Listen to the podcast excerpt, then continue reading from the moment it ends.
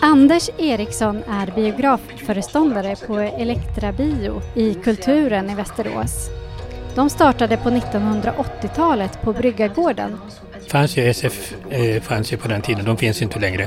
Och sen eh, Sandrevs fanns ju på den tiden, de finns inte heller längre.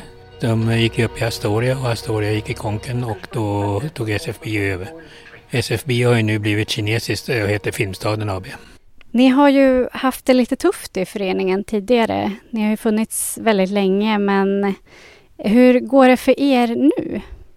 Ja, ekonomiskt så går det ju runt i alla fall. Det var ju lite krisartat förra året ett tag men, men det har ju ordnat upp sig i stort sett. Så kallade kvalitetsfilmer är föreningens signum och för att locka besökare så har de direktsända filmer med bland annat opera och ballett. Vi har ju lite sådana här specialgrejer som eh, gör att folk eh, vill gå på bio här som direktsända live-grejer som eh, opera och ballett och sånt där.